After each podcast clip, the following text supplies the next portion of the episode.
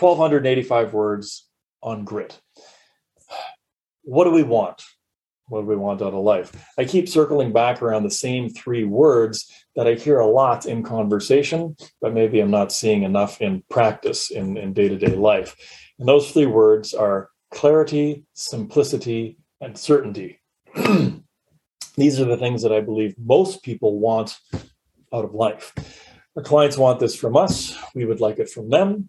However, we get paid very well because, well, this work is difficult. Clarity is lacking from clients and lenders alike. Not because buyers are liars. I heard that line once from a, a car salesman, standard line on car lots, and an utterly self defeating way to view the world because that's kind of like a you against the world mentality. And guess what? When it's you against the world, uh, basic math, the world wins. Clients, they really just they don't know what they don't know, and they get guidance from unreliable resources, right? They get out of date internet info, out of touch ex banker info, out of touch current banker info, and heck, let's face it, out of touch broker info. They don't know what they don't know. They have little fragments of, of knowledge around the mortgage process. They, they can't help themselves. It's our job to help them. And lenders, well, let's face it, a detailed broker kit is a rarity. And even the lenders that do put those out, well, they've got a host of unwritten exceptions. How do you discover these unwritten exceptions? Like if you're brand new to this industry and you're watching this and you're hearing me say this for the first time, you're like, what's this unwritten exception? What does that mean? Like, you know, Google unwritten exception. Well, if they're unwritten, how do I know they exist? You don't. It's living by the old adage the one who asks is the one who gets. So, in this industry in particular, we exchange clarity, we give it up in exchange for compensation, right? We get paid to muddle through and find clarity on the client side, on the lender side, and connect the two together. The less clarity, maybe the more compensation. It's a similar exchange for simplicity. It was easy. If it was easy, everybody would doing it. Now everyone, everybody would be doing it. And now it might seem like everyone is getting licensed, but trust me, everyone is not working with clients. I'll touch on that a bit. And that leads to the question of certainty. Looking for certainty in your professional life is a challenge if your profession is that of a mortgage broker. Brokering is very difficult. It's hard on the ego, it's hard on the psyche, it's hard on the mindset. A mortgage application itself is, is feels like a gift sometimes, like a gift from the gods, a gift from on high. Each client is a gift, and we should treat them as such. And each mortgage approval, uh, that's a real gift. Uh, thank you, Mr. or Ms. Underwriter. And each file, each file is a marathon, but more like an ultra marathon, but with some short breaks during which you get to complete a Tough Mudder or three. Maybe, and also some sparring with Jackie Chan right at the end. You know, like not everybody finishes this grueling experience of ring ring, what's your best rates, file complete, file funded. And nobody finishes all of them. And accepting that all files cannot become file complete isn't easy. It runs contrary to who you are as a person. It certainly runs contrary to who I am a person. Like we're to win or we're to die trying. No, no, no, no, no, no, no. This is not the way to proceed. This is not the way to proceed. But that is who we are at our core, at our gritty, gritty core. And in defeat, which is actually not what it is, but admittedly, this is how it feels in the moment, we're prone to what? To drinking, despair, depression, and all the rest of it. We're not care if we're not careful, we slip into a headspace where we let others measure our self-worth for us. They offer this measurement as we see it, and whether they choose to work with us or not. This is not a measure of our character, someone choosing to work with us or not work with us. Like, how self centered can we be? Well, very is the answer, at least for myself, I know. I mean, we can be about as self centered as our clients who made a decision for themselves under immense pressure without much understanding of the process. And their decision involved not working with you, but it wasn't about you, it was about them. That was a decision they made on them. And getting clear on that is challenging and understanding that like nobody else is capable of judging you and someone choosing not to work with you isn't necessarily a judgment against you it's could be completely arbitrary, just a byproduct of some other things that are happening. I mean, clients 100% don't know brokering. They don't know jack shit about what this job takes. They don't. The toll that it takes. Wait, which job am I talking about? Brokering, teaching, nursing, surgeons, retail cashiers, hostess at a restaurant in a province with vaccine passports. That's got to be one of the all time toughest jobs out there this week. All of the above. Because when we are under pressure, we are not at our best. And let's face it, all of society is under pressure, more pressure than ever. So all of society is not at its best. And then we deal with people under immense pressure right? They've been evicted, they're trying to buy, they're having a second or a third baby, and they need another bedroom, and they got to get a bigger place, and they got to sell this place, and oh my God, it's sold in multiple offers instantaneously. And now they're getting outbid left and right, and they got to go in firm, but they're 5% down, gifted down payment, stated income. Oh my gosh, not that that's a thing anymore, but you see what I'm getting at, right? The pressure is everywhere. And the clients aren't clear. They don't have clarity. They're not certain. They don't have certainty. They're not feeling like any of this is very simple either.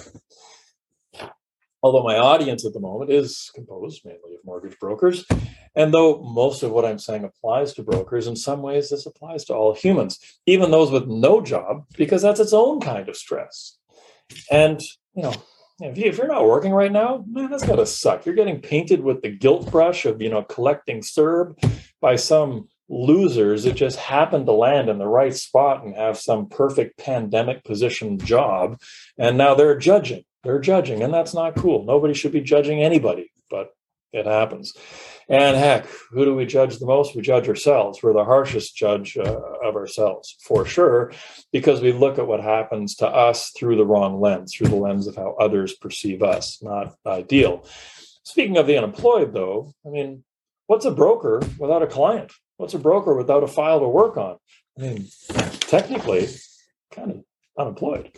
And that's its own kind of burden because technically you're unemployed, but really you're not. Like you're a broker just in between clients at the moment, right? Like an actor in between gigs, on call all the time, answering the phone when it rings, but unpaid. But what do I say about your phone? If your phone's not ringing, you better be making other people's phones ring. It's the only way you're going to survive in this business.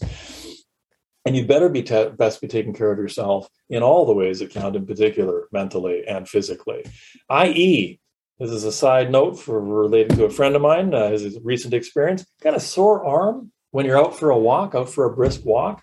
Uh, that, my friend, is likely a blockage in your heart. Had I been walking with my friend over the past two years of him experiencing this, I'd have told him so. Had he gone to the doctor for a regular checkup or a full on physical, he would have had, he would have not had the scare of his life, right? So think about this. Are you cracking $10 million in volume this year? That is a gift. That's a fantastic gift. Are you the sole earner in your household, in your family? You got a little bit of pressure on you. So this next bit is kind of common sense because, well, you can't earn when you're in the ICU, and you really can't earn when you're six feet under. So, then, you know, on top of that, when you're gone, what are you leaving behind? How many years' income are you leaving behind for the people who depend on you? 10 years, five years, one year, two weeks? Like, how much income are you leaving them through the form of an insurance policy, right? I mean, how's that helpful if you're only leaving one or two or three years? It's not. It's not. As brokers, we know this. We work with widows, and it's mainly widows. I have worked with a widower or two, but primarily widows. Sorry, guys, that's the way that goes when we see how long that money lasts that's left behind. I worked with three widows in, in, in sort of one space of about a three, four week period. And one had been left zero. The other had been left like 50K because, you know, her husband had insurance at work. And the other one had an outside policy for a whopping 300,000. All three of these people were not in a good place in very short order. Obviously, the one with zero left behind, uh, other than a stack of bills and a couple of kids and a huge mortgage, that, that, that was a really tricky one. And it changed how I prepared personally. For instance, at 46 years old, I bought an extra 3 million, an extra 3 million, not 3 million worth of life. I bought an extra 3 million on top of the, the couple of million I already had at the time in term coverage.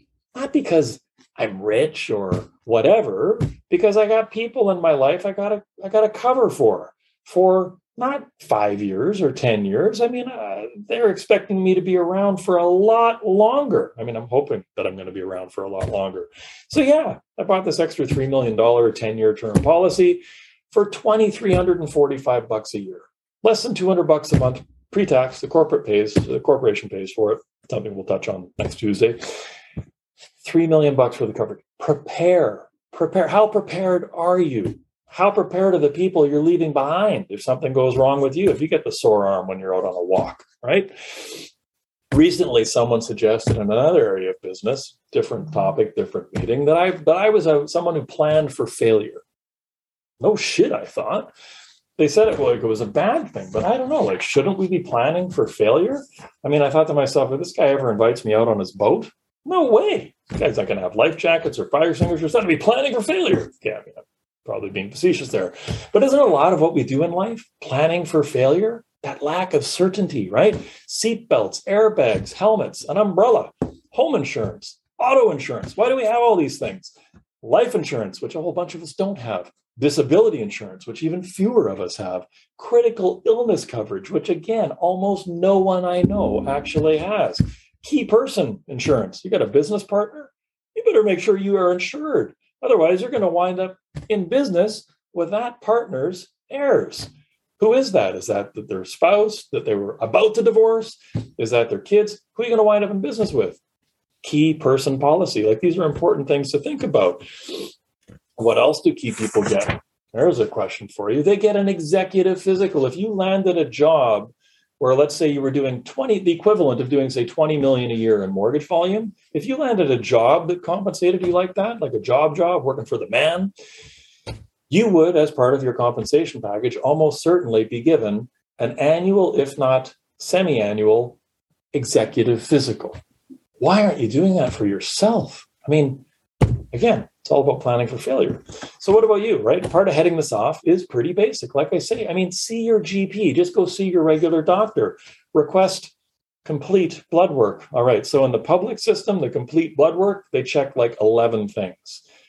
In the private, which you can afford if you're in that 15, 20 million dollar plus bracket, you really can. It's like 2000 bucks every second year. It's like 80 bucks a month. $83.33 a month. This is a no brainer they check 38 markers instead of 11 because well public public you know it's watered down version right? The stress test again the tightness in the chest right? The, the sore arm the, all these things.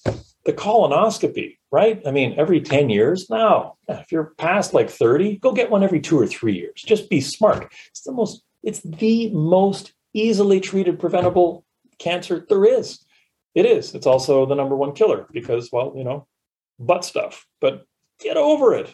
Stick around. Look, if you don't take care of yourself first, you don't take care of your body, where are you going to live? Get that physical well you can. But first, maybe grab another $3 million term policy, just in case you don't like what that physical discovers. Now, look, this may not bring you certainty. That, that, that, physical may not bring you the certainty you wanted, but what I or may bring you a different kind of certainty than you were hoping to get. But what I'm getting at here is that you can provide certainty for others, even when you cannot find it for yourself. Same goes with clarity and simplicity. Sure, we want these things. We want someone to give us these things. Please give me clarity, simplicity, and certainty. Please, please, please. I would like that. But maybe our role in the world is to provide these things to others, to our clients, to our coworkers, to our friends, to our family. Are we not supposed to provide some certainty to our family of all people. And perhaps if we focus on giving, the, giving these things to others, we will in turn receive them from others. Because to battle through life single handedly is just that it's a battle. Clarity comes through communication and connection with others. Simplicity also arguably is rooted in clarity of communication and purpose, a purpose shared with others. And certainty, well, it's easier to deliver to others than to find on our own. And it's also rooted in how clear and simple things are. There's my thought for the day. I literally woke up at six o'clock this morning and wrote all that out. I hope you found some value in it. I hope some of you go get a $3 million term policy, and I hope some of you go get a damn physical. And if you've been going for walks up steep hills and feeling like you got a sore arm, get to the damn doctor, man. That's, and it's probably a man. That's not a good sign. All right. That's it for me. We'll see what I come up with for tomorrow. There we go. 918 or 18 minutes past the hour, I should say. Over and out. Have a good one, folks. Hmm.